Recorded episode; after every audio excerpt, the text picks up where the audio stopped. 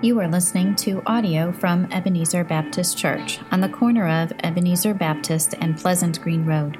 If you would like to learn more about our church, please go to ebcconnect.org. Now, here's our pastor with this week's sermon. Us and um, mostly in us to mature us. Um, when we were down at the, the beach last week, and we, we missed y'all, but we enjoyed our time away. And uh, we were gone for a few days and um, got down there, and Becca went with us on the trip on the, early on the trip. Stephen and Rachel came down and met us down there on Friday night and stayed for a couple of days. And we were sitting around the table. Now, that's not an unusual thing, but as we were sitting there, we were talking about what we were going to eat. And we started, eh, do you want this? Do you want some of this? And, and it got to, to the point where there was a little bit of a discussion about what our kids eat. You see, when Becca was really small, the only thing she would eat was sweet potatoes. I mean, no, like nothing else. She turned orange um, for a season. And um, so that was where she was. Stephen was one of those kids that, you know, we started him out, and he started out nine and a half pounds. And so, you know, we, like within weeks, we were feeding him hamburgers and steak and stuff. Um, but he, he just kind of went to that and we were talking about different diets and, and realized that over the course of time, Stephen has tried more things now than he ever would before. Like eh, he was open to eating cheese for the, for the first time, like right around the time he got married. He wouldn't, he wouldn't eat anything. He would, and we were talking about it in relation to a particular hamburger that he would get, and he said, I just gotten used to it. I just order it the way it is, and it's no big deal anymore. I want to know that we want you to know we made U-turns on multiple occasions where we walked, came away from a restaurant and it wasn't right. And so he learned something new. And new is just part of our vocabulary. New is what we get, um, we kind of get used to things being new. We want new. Um, it's the whole reason advertisers do what they do is to get you to buy something new that's improved, that's better. And so if we look at Scripture, and look at the Gospel of John, just at the very beginning, we understand that John is going to share something that is a little bit different. It's new.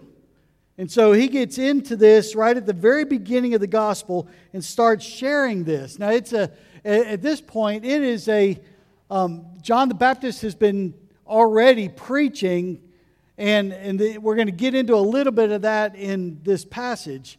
But understand this whole message that comes from John the Baptist and then from Jesus, the Messiah, is a new, somewhat perplexing message for a nation that was looking for a military ruler to come onto the scene to rescue them from Rome. And so we get to the very beginning of the book of John, where, and we're going to read part of this or pieces as we go. But at this, at the very beginning of the book, verse 1, chapter 1 says, In the beginning was the Word, and the Word was with God, and the Word was God. Now, that's a bold statement. It's, it's not an overstatement. It's not an overstatement or overstated introduction. It's, eh, they're not really exaggerated credentials. This really is who Jesus is. It's not generic, it's just not another guy on the scene, but it is very particular. In the beginning was the Word, and the Word was with God, and the Word was God. It was this whole idea of what John is going to share is for the whole book, for the whole record of the gospel, is going to be what encounters are there with Jesus throughout his life. And so last week, as you guys learned as Pastor Isaiah filled in and, and, and shared, and I'm grateful that he was able to do that. Um, as he shared what the message of Jesus was to repent, the kingdom of God is at hand. Here we have not just the message, but we have this whole idea of Jesus saying, Repent, for the kingdom of God is, is, is at hand. And here is how you relate to the kingdom of God. And I'm going to show you. And so we start out this at the very beginning understanding who Jesus is. This identity that's listed in verse 1 is a very big identity. And it sets the stage for the rest of what John is going to share. Um, when we, I, I know that all of this stuff with Vacation Bible School has to do with encounter. We're going to encounter things. And so, what does encounter mean? Well, for, for some of us, we may just think of encounter as walking by somebody and, and running across them, but there's a little bit more. It's really kind of something that's unexpected, a little bit surprising. It's um, to come face to face with something. And so when we talk about encountering the person of Jesus Christ, we're talking about encountering the God who was the Word, was with God, and was God in the very beginning. You know, if you encounter Jesus, things will change.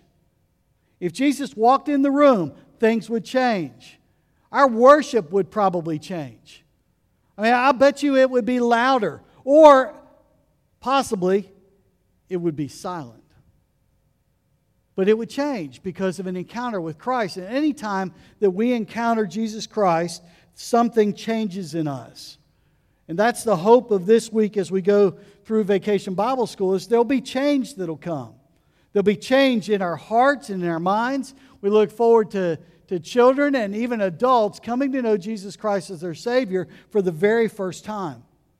Vacation Bible School is uh, the biggest evangelistic push among children that there is and has been in, in history, at least of Southern Baptist, in Southern Baptist life.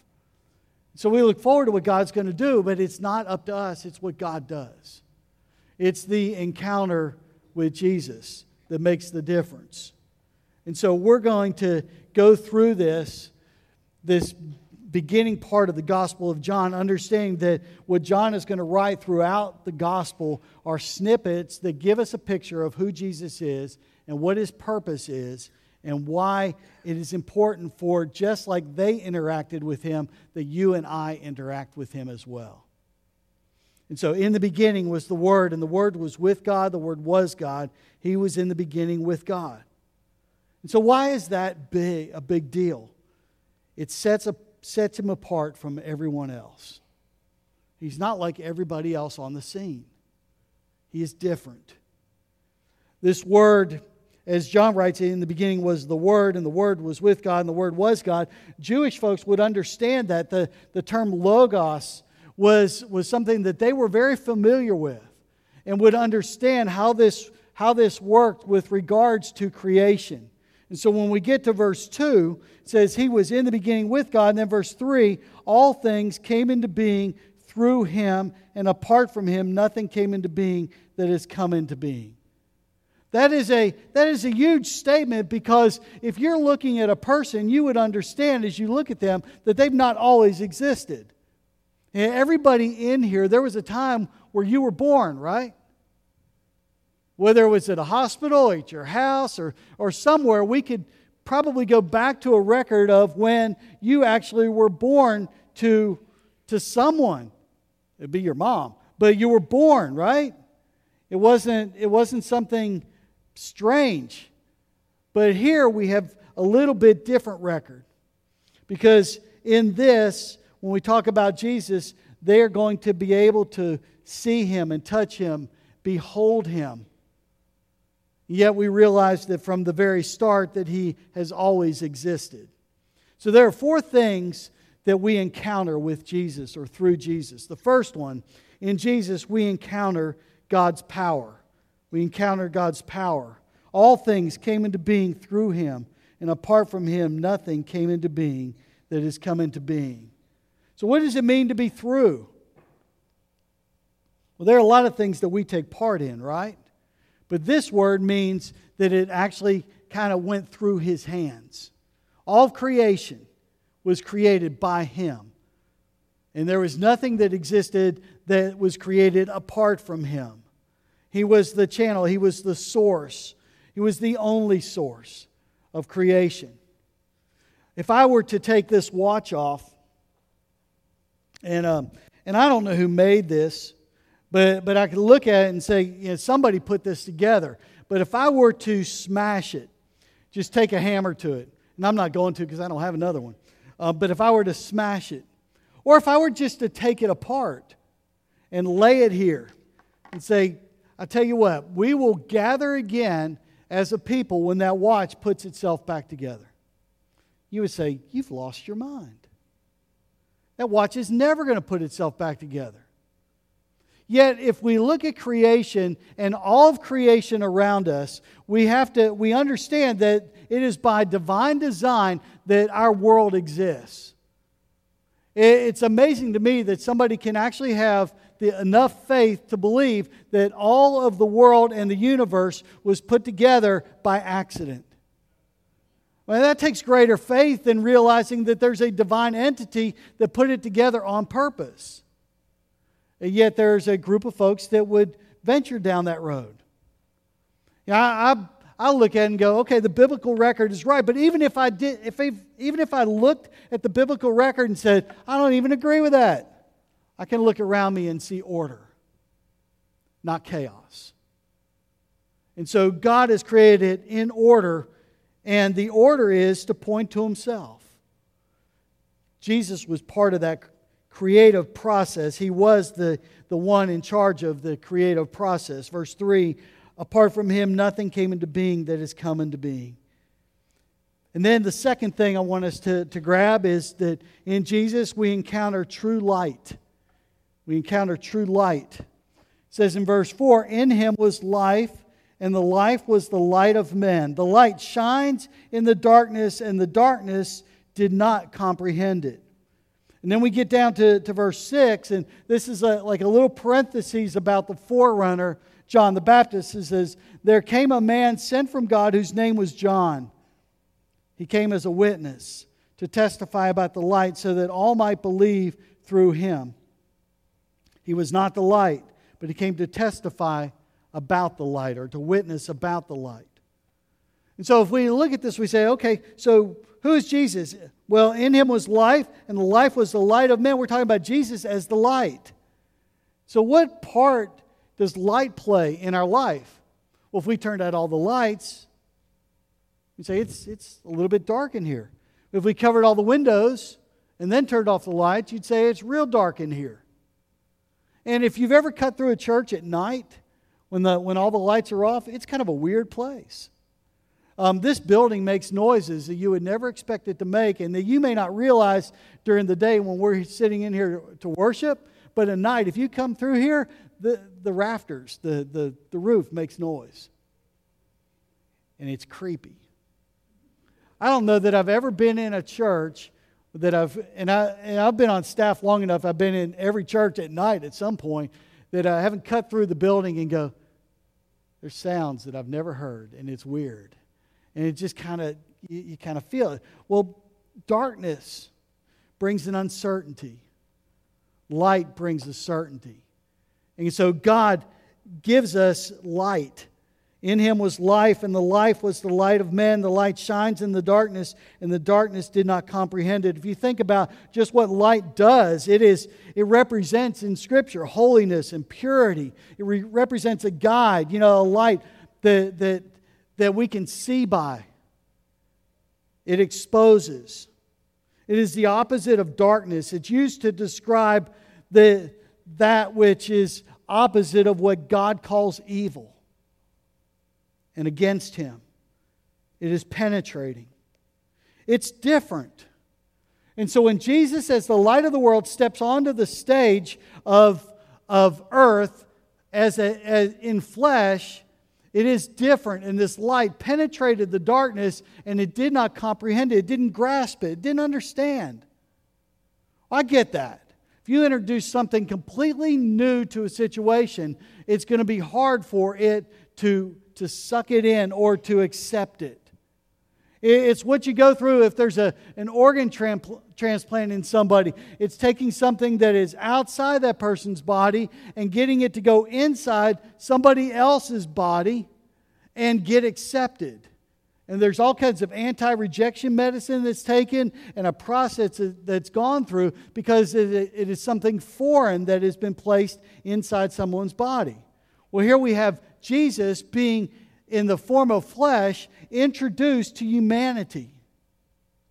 It's foreign to darkness. Light is foreign to darkness, and so the darkness does not comprehend it, doesn't understand it. And although John, John the Baptist, he proclaimed it it still wasn't an understood thing. You and I have been in situations where we've been somewhere and, and run across folks with, uh, that speak a foreign language.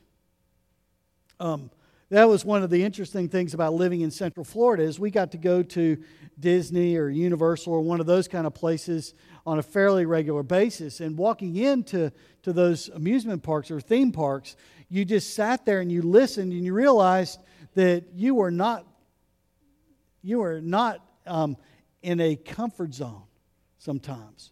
Everybody around you was speaking something different. And so if you visit a foreign country, you kind of expect that. But it's that, it's that whole introduction of something new and unfamiliar. And there was a language that was coming across through Jesus and, and John the Baptist that was different and it was weird. It was hard for them to grasp. And it says, There came a man from God whose name was John, and he came to witness or testify. And this word that we talked about, witness or testify, it's, it's the same word used in the Greek, same root word, and it really, it's just a legal term that means that in a court of law, this would stand up as a witness. It was a judicial term. And so we see John being a, an authentic witness or a valuable witness to what Jesus is and who he is. Exposure to light helps us to see the difference between God's character and our own. And that was the message of John the Baptist. That's the message of Jesus as the light as he's introduced into a world of darkness is that we would be exposed to where we fall short of God's glory. How many of you have been told that you should feel good about yourselves? You've been told that? Is that a valid statement to make? Makes you, it makes you question it, doesn't it? You should feel good about yourself. You should feel good about where you are, where you're at. And you know, as much as I, I sort of like the statement, I also realize that when I'm held up to the standard of God, that I fall desperately short. And I'm always going to fall short in and of myself. And so when I when I look at this and, and think about the light shines in the darkness, the darkness did not comprehend it. And John came to testify about the light. This whole idea of Jesus entering the scene and, and people not getting it, his own didn't get it. Would I have gotten it? See, I have to ask that question because, um, see, apart from God, I'm in desperate need of a Savior. I'm in desperate need because of sin. Because sin separates man from God. And so, if I look at myself and say, okay, apart from Christ, I live in darkness and I'm separated from God, I have a great need. I can't be good about myself. I can't feel really good about that when I'm laid against the standard of God's perfectness, His purity, His holiness. However, there is a way that if we find our identity in Christ, because of giving our life to Him and God securing us through the person of Jesus Christ? If our identity is wrapped up in Christ, we can proclaim that we are chosen, that we are forgiven, and that we are made right with God. And so it doesn't have to remain in that I'm living in darkness and I don't understand it and I'm not going to be right with God. We can have a place where we are right with the Father. And it comes through Jesus says he was not the light, but came to testify about the light. Then in verse 9, there was the true light which coming into the world enlightens every man. This, this idea of enlightening is, is something, and enlightening every man is this whole idea of, of a comprehension. That at some point we understand who Jesus is and what he's about. Um, think about the different things that Jesus is when we talk about light and what he brings to the table as the Savior, as the creator of the world. See, we live in a pluralistic society. We live in a society that says there are multiple ways to get to God. And when we look at Scripture, we understand that Scripture is the is I wouldn't say the opposite, but Scripture does not declare that. Scripture says there's one way. it's not multiple ways. And so you can look for multiple ways, but there's really just one, and it's through Jesus Christ. When I, when I looked at, at different ideas about light and understand what light brings to the table through Christ, uh, one of the things was just this idea that through Christ we have protection and guidance. If we look back at Exodus chapter 10, there was a, a time in, in the wilderness where, and, and that whole idea of Moses leading the people out of Egypt, there was a time where they had to hold on to who, who God was. He was their protection and their guide. It says, then the Lord said to Moses, Stretch out your hand toward the sky, that there may be darkness over the land of Egypt, even a darkness which may be felt. So Moses stretched out his hand toward the sky, and there was thick darkness in all the land of Egypt for three days. If that happened here, we'd, we'd be freaked out. Just come completely dark. And look what it says it says, They did not see one another, nor did anyone rise from his place for three days. So it was dark enough that you didn't even go around. You didn't move because you couldn't see. You couldn't see others, you couldn't see anything. It says, But all the sons of Israel had light in their dwellings. And then we realize that, that God led the, that people out. And it was a pillar of, pillar of fire by night and a cloud by day. He led the nation away from Egypt. He was protection and guidance. In Exodus 27, God gives them, the nation, a picture within the temple of light. Says the lampstand of the temple in Exodus 27 20, it was to be full of clear oil from beaten olives to light the lamp continually. It was always to be there. It was a reminder that God was always there. And so light is used throughout Scripture to remind us of not just his protection, but his continual presence. Job prayed for it in Job 29 when his lamp shone over my head, and by his light I walked through darkness. Job understood that he needed the light, he needed the presence of God. Job said in, in chapter 33, we read, says, He has redeemed my soul from going to the pit, and my life shall see the light. Behold, God does all these oftentimes with men to bring back his soul from the pit that he may be enlightened with the light of life. So, so Job had this great need for salvation to come from God and understood that God was his light, he was his salvation and his joy. The psalmist wrote in Psalm 27 1 The Lord is my light and my salvation whom shall I fear? The Lord is, my def- is the defense of my life. Whom shall I dread? So, God, in His light, enables not just, not just protection and guidance or continual presence, salvation and joy, but enables boldness and faith. And so, if we trust Christ, it means that a whole new world is opened up for us on how we should live our life. Encountering Jesus opens up a way that requires faith and surrender. Requires faith and surrender. I told you we went down to the beach, had some discussions, and, and we had discussion among our family, but I had the privilege of being called over to a neighbor's house. And um, I shared this with someone earlier this morning, and he said, you know, Come over, have a seat. And so I sat out there for an hour. Now, it was, it was a little bit of an awkward start because we had just come back from the beach. I was not dressed for a conversation, um, I was dressed for the beach. And I'm, that's all we're going to say. But it was really hard to be serious, you know? So we we had this conversation, and in as part of this conversation, it, we started talking about what it means to follow Christ and what it means to have a relationship with Christ. And was able just to, to walk through that and say, you know, I grew up Catholic. I understand what it, what it means to go to church all the time, but I, I now understand what it means to have relationship that is different than religion. And so I could kind of walk through that with this person.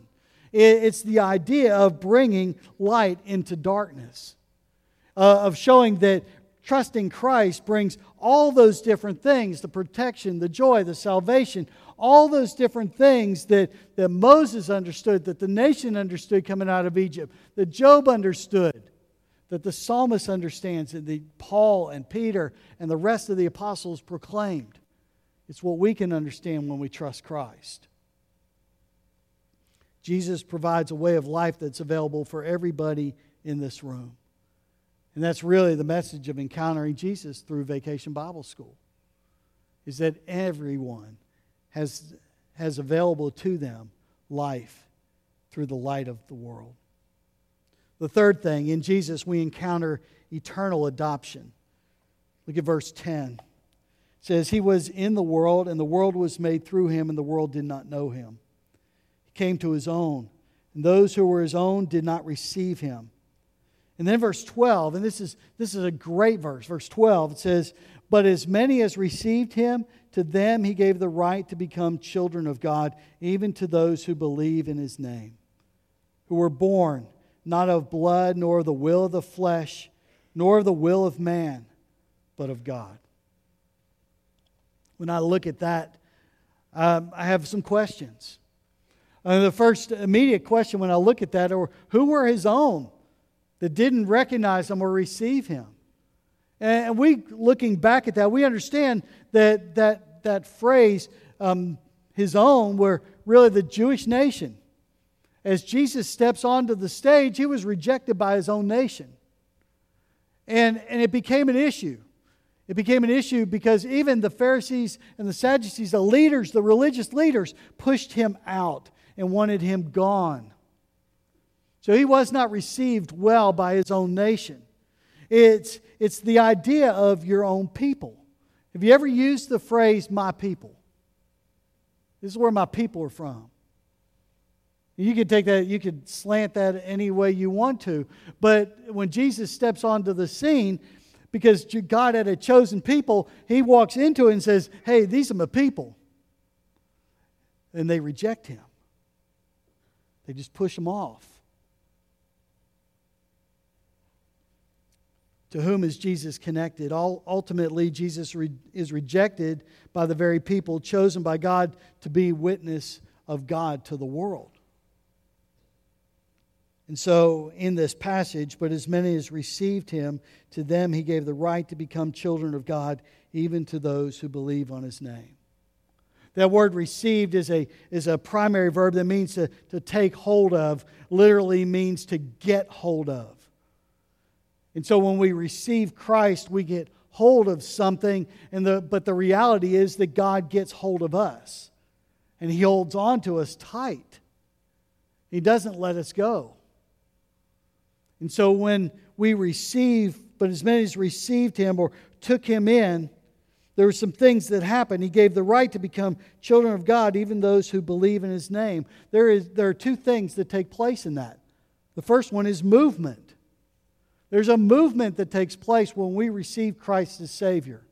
It's from alienation to adoption, from being put out of the family to being accepted into the family, from rejection to reconciliation.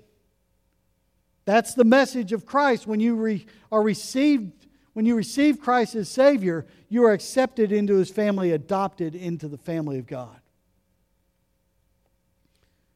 Belonging to the family of God means that there is connection with God. And as, you, as John will point out later on, it requires a rebirth to be born again. The second thing is not just a movement, but an entitlement. Now, we don't necessarily like that word. Um, that's a word that kind of kind of grates on us when we think about different things. What are you entitled to? And if we put it in our cultural, the cultural aspect right now, we'd say that we're not entitled to a lot, but we seem to want to be entitled to a lot. But, but here, when we talk about entitlement, it's the idea of being restored to Christ. But as many as received him, them he gave the right to become children of God. It's an entitlement that comes with receiving Christ as Savior. He gives us the privilege, and that word right actually means to have authority. That we are accepted in, into his family. It's an eternal adoption that comes through belief and trust. Uh, you remember the story out of Luke 15 of the prodigal son who received his inheritance, and took off for a far country and went and spent it all on stupid stuff, right? And then he realizes that that's not the place he needs to be. So he comes back. He devises a story that he's going to come back and he's going to he's going to fall down at his father's feet and he's going to request forgiveness and all those kind of things. And the father runs out to him and hugs him and kisses him and throws a party on his return. He restored him. And it came with all the privileges of being called a son. When we are adopted into the family of God, we have all the privileges of being an heir of Christ one who belongs to the family. And so, as much as we may stray away, we are eternally adopted into the family and accepted through him. The fourth thing, in Jesus, we encounter his glory. Look at verse 14. It says, And the Word became flesh. So, Jesus, this light, becomes flesh and dwelt among us, and we saw his glory glory as of the only begotten from the Father, full of grace and truth. This is, this is the passage where we talk about incarnation, that, that God becoming flesh, God among us, Emmanuel. It's an incredible move of God. You think if, if God were to choose a way to reach mankind, would it or should it have been through sending his son to leave glory to come to this earth to live here?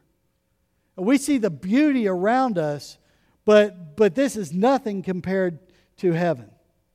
This is nothing compared to the glory of God.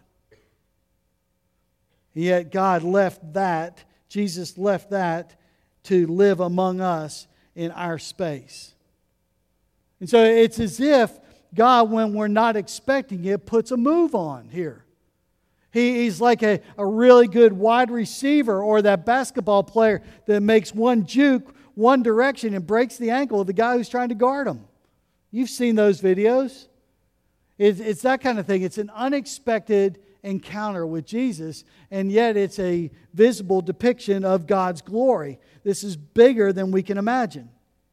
And so, what are the characteristics of the glory that Jesus portrays? It says that his glory dwelt, he dwelt among us. We saw his glory, glory of the only begotten from the Father, full of grace and truth. Grace and truth.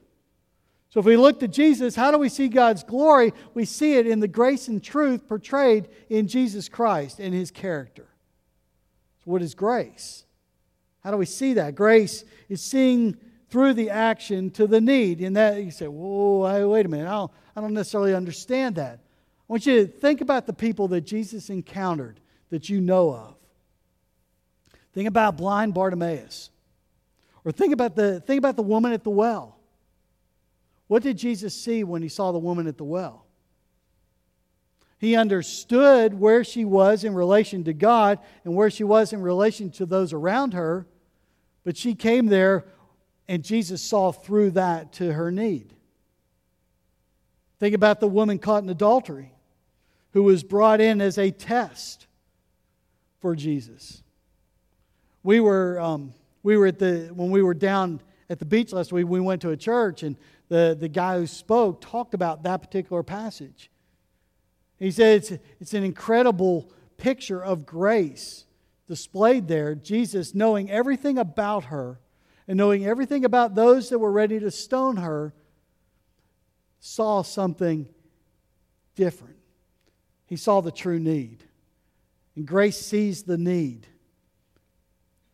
But, but it's not just grace. Look at only begotten from the Father, full of grace and truth. Well, truth is, is a little bit iffy right now, is it? Or isn't it? Do we have different versions of truth? Depends who you ask, right? We, we live in a culture that essentially says there are multiple truths out there. In fact, Tommy's truth is different from my truth. If, if we go by the world standard, it's different from Isaiah's truth. It may be different from somebody else's truth in here. But the, the reality of Scripture is, and with regards to God is there is but one truth, there is but one standard. And so, as much as I may say, hey, this is true for me, and what is true for you is true for you, that's not reality when we measure it up against God's standard of what truth is. And God's standard is the one that counts.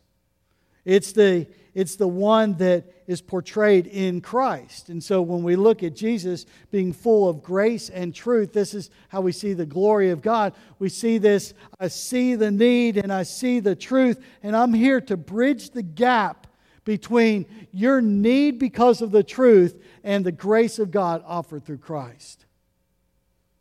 That is where Jesus stands in proclaiming his glory among the people that he was around. What Moses saw as a fleeting moment in Exodus 33, the glory of God passing by, we get to behold in front of us in the person of Jesus Christ.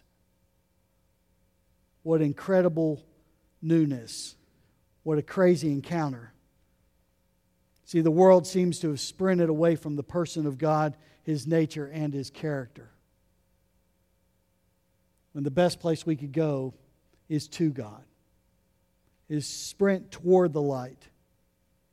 See, grace requires, as it did for Jesus, to see with compassion. Truth requires the standard of Scripture, not the truth of an individual. These go hand in hand. When we claim the name of Christ, our lives reflect that. And so, if we're going to encounter Christ, if we're going to realize that, that God is eternally powerful, that in Him is true light, that He adopts us in, and we have the ability to become part of His family, and then realize that, that we can witness His glory, then, then why not step into the newness of what John is proclaiming here in the beginning of his gospel? Why not step into life that comes through Jesus Christ instead of trying to do it on our own? Why not live in that? So I want to ask a couple of questions as we wrap up. The first one Have you encountered Jesus? Have you encountered Jesus? It's a pretty simple question, and it's really the question of the week for VBS. Have you encountered Jesus? And what I mean by that is, have you come face to face with Him?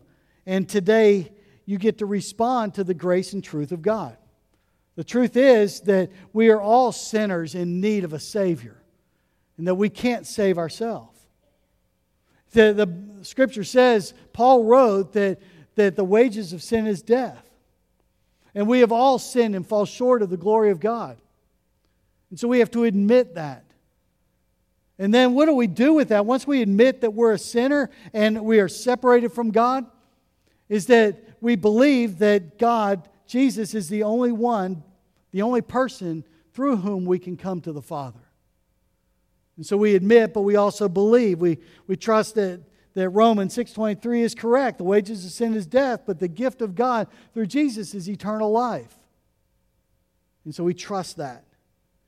And then we confess. We agree with God that we can't save ourselves. And we confess that we need Christ. And we confess Him as Lord and Savior for us. And we receive what God offers as a gift.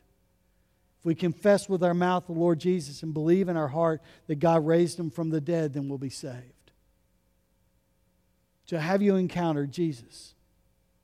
Is there someone in here says, I've never begun a life in Christ? I've never received Jesus as my Savior. Today could be the day that you do that. And I would encourage you to do that. The second question this morning, as we look at who the person of Jesus is and what life is like in Christ, have you forgotten whose you are? Sometimes we come to church on Sunday and we go, you know, I'm all about God and I, I, want God in my life. I want Him to be number one in my life. And when we walk out of church on Sunday and enter our job situation or some other situation on Monday, God seems to take second, third, and fourth priority in our life. And we don't live like we belong to the King of Kings and the Lord of Lords. We don't live like we're part of that family, we live like we're part of another family. And we need to be reminded of whose we are.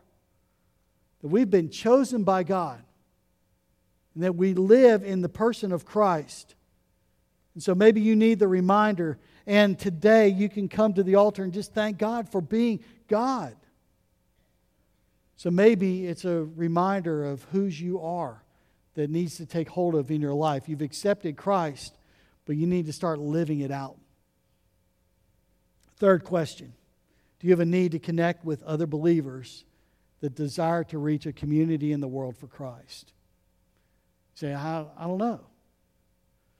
Maybe you're in here and you've, you've not become part of this church family, but you've been coming here for a while, and I want to encourage you to join, officially join, and become part of the church family so that, so that the, the church and, and us as a body understand that we are committed to one another and that we are committed to reach the world for Christ from this corner.